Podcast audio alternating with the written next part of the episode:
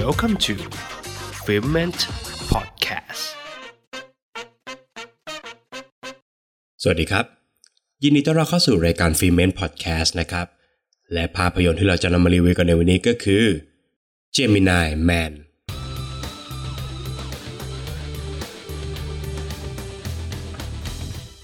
เฮนรี่มือสังหารที่ต้องการวางมือ แต่กลับไปล่วงรู้ความลับสำคัญบางอย่างทำให้หน่วย Gemini ส่งมือสังหารยอดฝีมือมาเพื่อฆ่าปิดปากเขา และมือสังหารคนนั้นก็คือ ตัวเขาเอง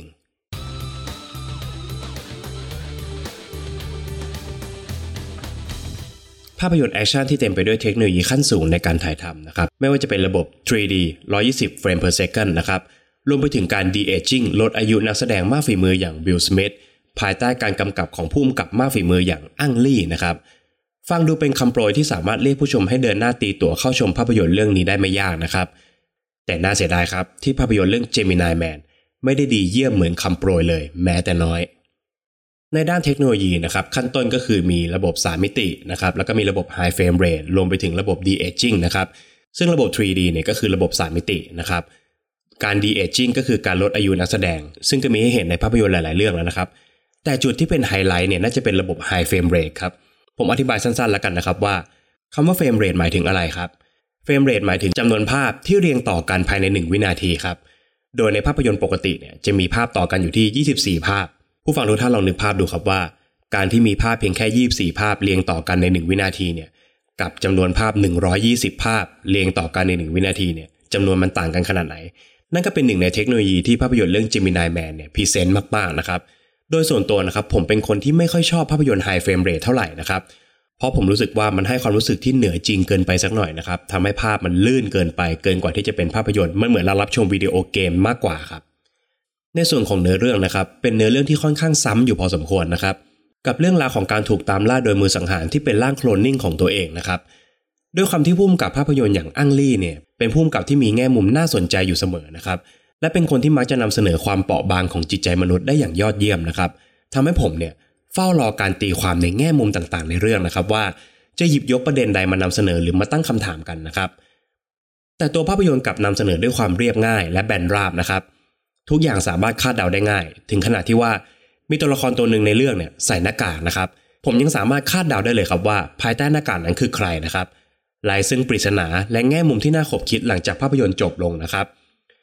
ทำให้ผมนะครับคิดว่าหากภาพยนตร์เรื่องนี้เนี่ยถูกสร้างเมื่อ 10 ปีก่อน อาจจะเป็นภาพยนตร์ที่น่าตื่นตาตื่นใจมากกว่านี้ก็ได้นะครับ เมื่อเส้นเรื่องเก่าและไม่มีแง่มุมที่น่าสนใจนะครับ ส่งผลให้ภาพยนตร์เรื่องนี้เนี่ยต่อกับผมไม่ติดนะครับและทำให้ผมมองเห็นปัญหาของเรื่องราวชัดเจนขึ้นเรื่อยๆนะครับไม่ว่าจะเป็นปัญหาด้านการลำดับ และการตัดต่อเรื่องราวที่ไม่ลื่นไหลนะครับ ตัวละครที่บางเฉียบและตัดสินใจอย่างไร้เหตุผล เงื่อนไขที่ถูกวางไว้ แต่ไม่ได้ถูกหยิบยกมาขยายความในเรื่องนะครับ รวมไปถึงความไร้สาระของเหล่าตัวละครสมทบนะครับ โดยเฉพาะตัวละครของคลายฟ์โอเวนนะครับ ที่มีแนวคิดตั้งต้นที่ดีนะครับ แต่วิธีการนำเสนอกับพังพินาศเลยนะครับ ซึ่งหลาย ๆ ปัจจัยในเรื่องเนี่ยสามารถถ่ายทอดได้น่าสนใจกว่านี้อีกมากมายนะครับ และยังสามารถนำเอาประเด็นต่าง ๆ เหล่านั้นเนี่ยมาใช้ประโยชน์กับเรื่องราวได้มากกว่านี้ แต่น่าเสียดายครับที่ทุกอย่างถูกโยนทิ้งไปอย่างไม่ใยดี ในด้านฉากแอคชั่นนะครับซึ่งเป็นจุดขายของเรื่องก็มีอยู่เพียงไม่กี่ฉาก และฉากที่โดนใจผมก็มีเพียงแค่ฉากเดียวนะครับ ซึ่งก็คือฉากขับมอเตอร์ไซค์ที่อยู่ในตัวอย่างภาพยนตร์นั่นแหละครับ หากผู้ฟังท่านไหนนะครับ คาดหวังจะได้เห็นวิลสมิธซัดกับตัวเองแบบจัดเต็มคงจะต้องผิดหวังเพราะมันไม่ได้สนุกและไม่ได้น่าตื่นเต้นอย่างที่คิดนะครับ นอกจากนี้นะครับ เทคโนโลยี de-aging ที่ใช้ลดอายุของวิลสมิธนะครับบางฉากของเรื่องเนี่ยก็ยังทำได้ไม่ดีครับทำให้บางฉากของเรื่องนะครับวิลสมิธตอนหนุ่ม ดูคล้ายกับซูเปอร์แมนตอนถูกลบหนวดใน Justice League ครับ จากทั้งหมดที่กล่าวมานี้นะครับทำให้ผมรู้สึกเสียดายความสามารถของอังลี่นะครับที่หากไม่หมกมุ่นกับเทคโนโลยีทางการผลิตมากจนเกินไปนะครับและหันมาใส่ใจพื้นฐานของเรื่องอย่างบทภาพยนตร์ และความเป็นมนุษย์ของตัวละครมากขึ้นเนี่ยคงจะทำให้ Gemini Man เป็นภาพยนตร์ที่น่าจดจำมากกว่านี้ครับ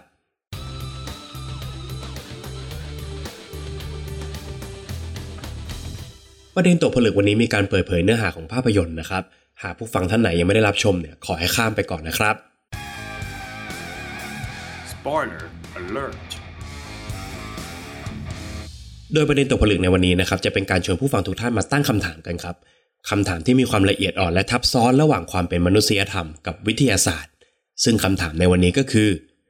การโคลนนิ่งมนุษย์ เป็นเรื่องที่ผิดหรือไม่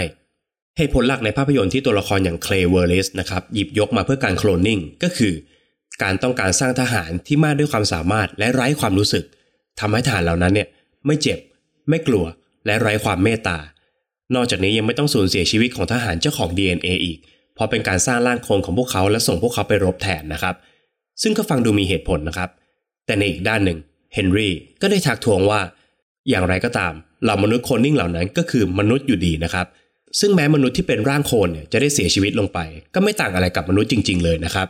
อีกทั้งเมื่อร่างโคลนเหล่านั้นนะครับ ถูกตัดแต่งยีนจนไร้สามัญสำนึก เพียงแค่ทำตามคำสั่งเท่านั้นนะครับ ทำให้ทหารคนเหล่านั้น อาจจะสังหารคนที่ไม่ควรถูกสังหารนะครับ เพียงเพราะทหารเหล่านั้นไร้ความรู้สึกนึกคิดของมนุษย์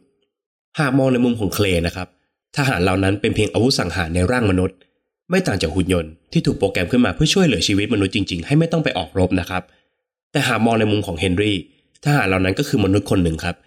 การที่หน่วยงานเจมินายได้ตัดแต่งความเป็นมนุษย์ของพวกเขาเหล่านั้นออกไป เป็นเรื่องที่ไม่ถูกต้องอย่างยิ่งนะครับ หลังจากได้รับสารจากภาพยนตร์เรื่องนี้แล้วนะครับทำให้ผมเนี่ยฉุกคิดต่อครับว่า มนุษย์โคลนสามารถเหมือนกับต้นฉบับได้ร้อยเปอร์เซ็นต์จริง ๆ หรือไม่ หากนับในเชิงชีววิทยานะครับ ตั้งต้นอาจจะเหมือนกันด้วย DNA นะครับแต่ในด้านสรีระเนี่ยย่อมแตกต่างแน่นอน เพราะมันไม่มีทางเลยนะครับ ที่ทั้งมนุษย์และมนุษย์โคลนเนี่ยจะกินทุกอย่างได้เหมือนกัน ในปริมาณที่เท่ากัน หรือออกกำลังกายได้เท่ากันอย่างแน่นอนนะครับ เพราะฉะนั้น DNA อาจจะเหมือนกันครับแต่ไม่ได้หมายความว่าร่างกายของพวกเขาจะเหมือนกัน ในเชิงสังคมก็เช่นเดียวกันครับ เป็นไปไม่ได้ที่ทั้งสองชีวิตเนี่ยจะมีวิถีชีวิตและนิสัยใจคอเหมือนกันร้อยเปอร์เซ็นต์อาจจะมีเพียงยีนทางอารมณ์บางชนิดนะครับที่เหมือนกัน แต่สภาพสังคมจะเป็นตัวกำหนดถึงอุปนิสัย และคุณภาพชีวิตของมนุษย์คนนั้นๆนะครับ ซึ่งก็เริ่มตั้งแต่ครอบครัว เพื่อนสนิท คู่รัก และสังคมรอบตัว ใครจะเป็นคนแบบไหน ย่อมต้องถูกหล่อหลอมมาจากสังคมทั้งสิ้นนะครับ และเหตุผลหลักสำคัญนะครับที่ทำให้มนุษย์แต่ละคนนั้นแตกต่างกัน ก็คงเป็นเหตุผลในเชิงจิตวิทยาครับ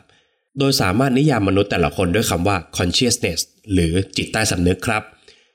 ในเชิงจิตวิทยานะครับได้กล่าวไว้ว่า แม้เราจะมีทุกองค์ประกอบเหมือนกันกับมนุษย์อีกคนมากแค่ไหนก็ตาม แต่เราจะไม่มีวันเข้าใจ และรู้สึกได้เหมือนกับมนุษย์คนอื่นร้อยเปอร์เซ็นต์แน่นอน ในขณะเดียวกันก็ไม่มีใครที่จะรู้สึกเหมือนกับเราได้ด้วยเช่นเดียวกันนะครับ ทั้งหมดนี้สะท้อนอะไรครับ มันสะท้อนว่าจิตใต้สำนึกนี่เองทำให้มนุษย์แต่ละคนนั้นเป็นปัจเจกและก็มีตัวตนครับ หากมองที่มนุษย์คนที่มีจิตใต้สำนึกเป็นมนุษย์นะครับ นิยามของเขาก็คือมนุษย์คนหนึ่งนั่นเองครับ ในขณะเดียวกันมันยังสะท้อนให้เราเห็นคุณค่าในตัวเองชัดเจนขึ้นนะครับ เพราะมนุษย์ทุกคนไม่มีทางเป็นเหมือนคนอื่นได้ครับ หากเรากำลังอิจฉาใครสักคนนะครับ หรือกำลังอยากจะเป็นเหมือนใครสักคนที่เป็นไอดอลของเรา นึกถึงเรื่องนี้ให้ดีๆครับ เพราะเราจะไม่มีวันเป็นเหมือนเขา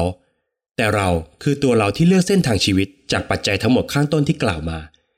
ชีวิตของเราเป็นของเรา มันไม่มีวันเหมือนใคร และไม่มีใครเหมือนครับ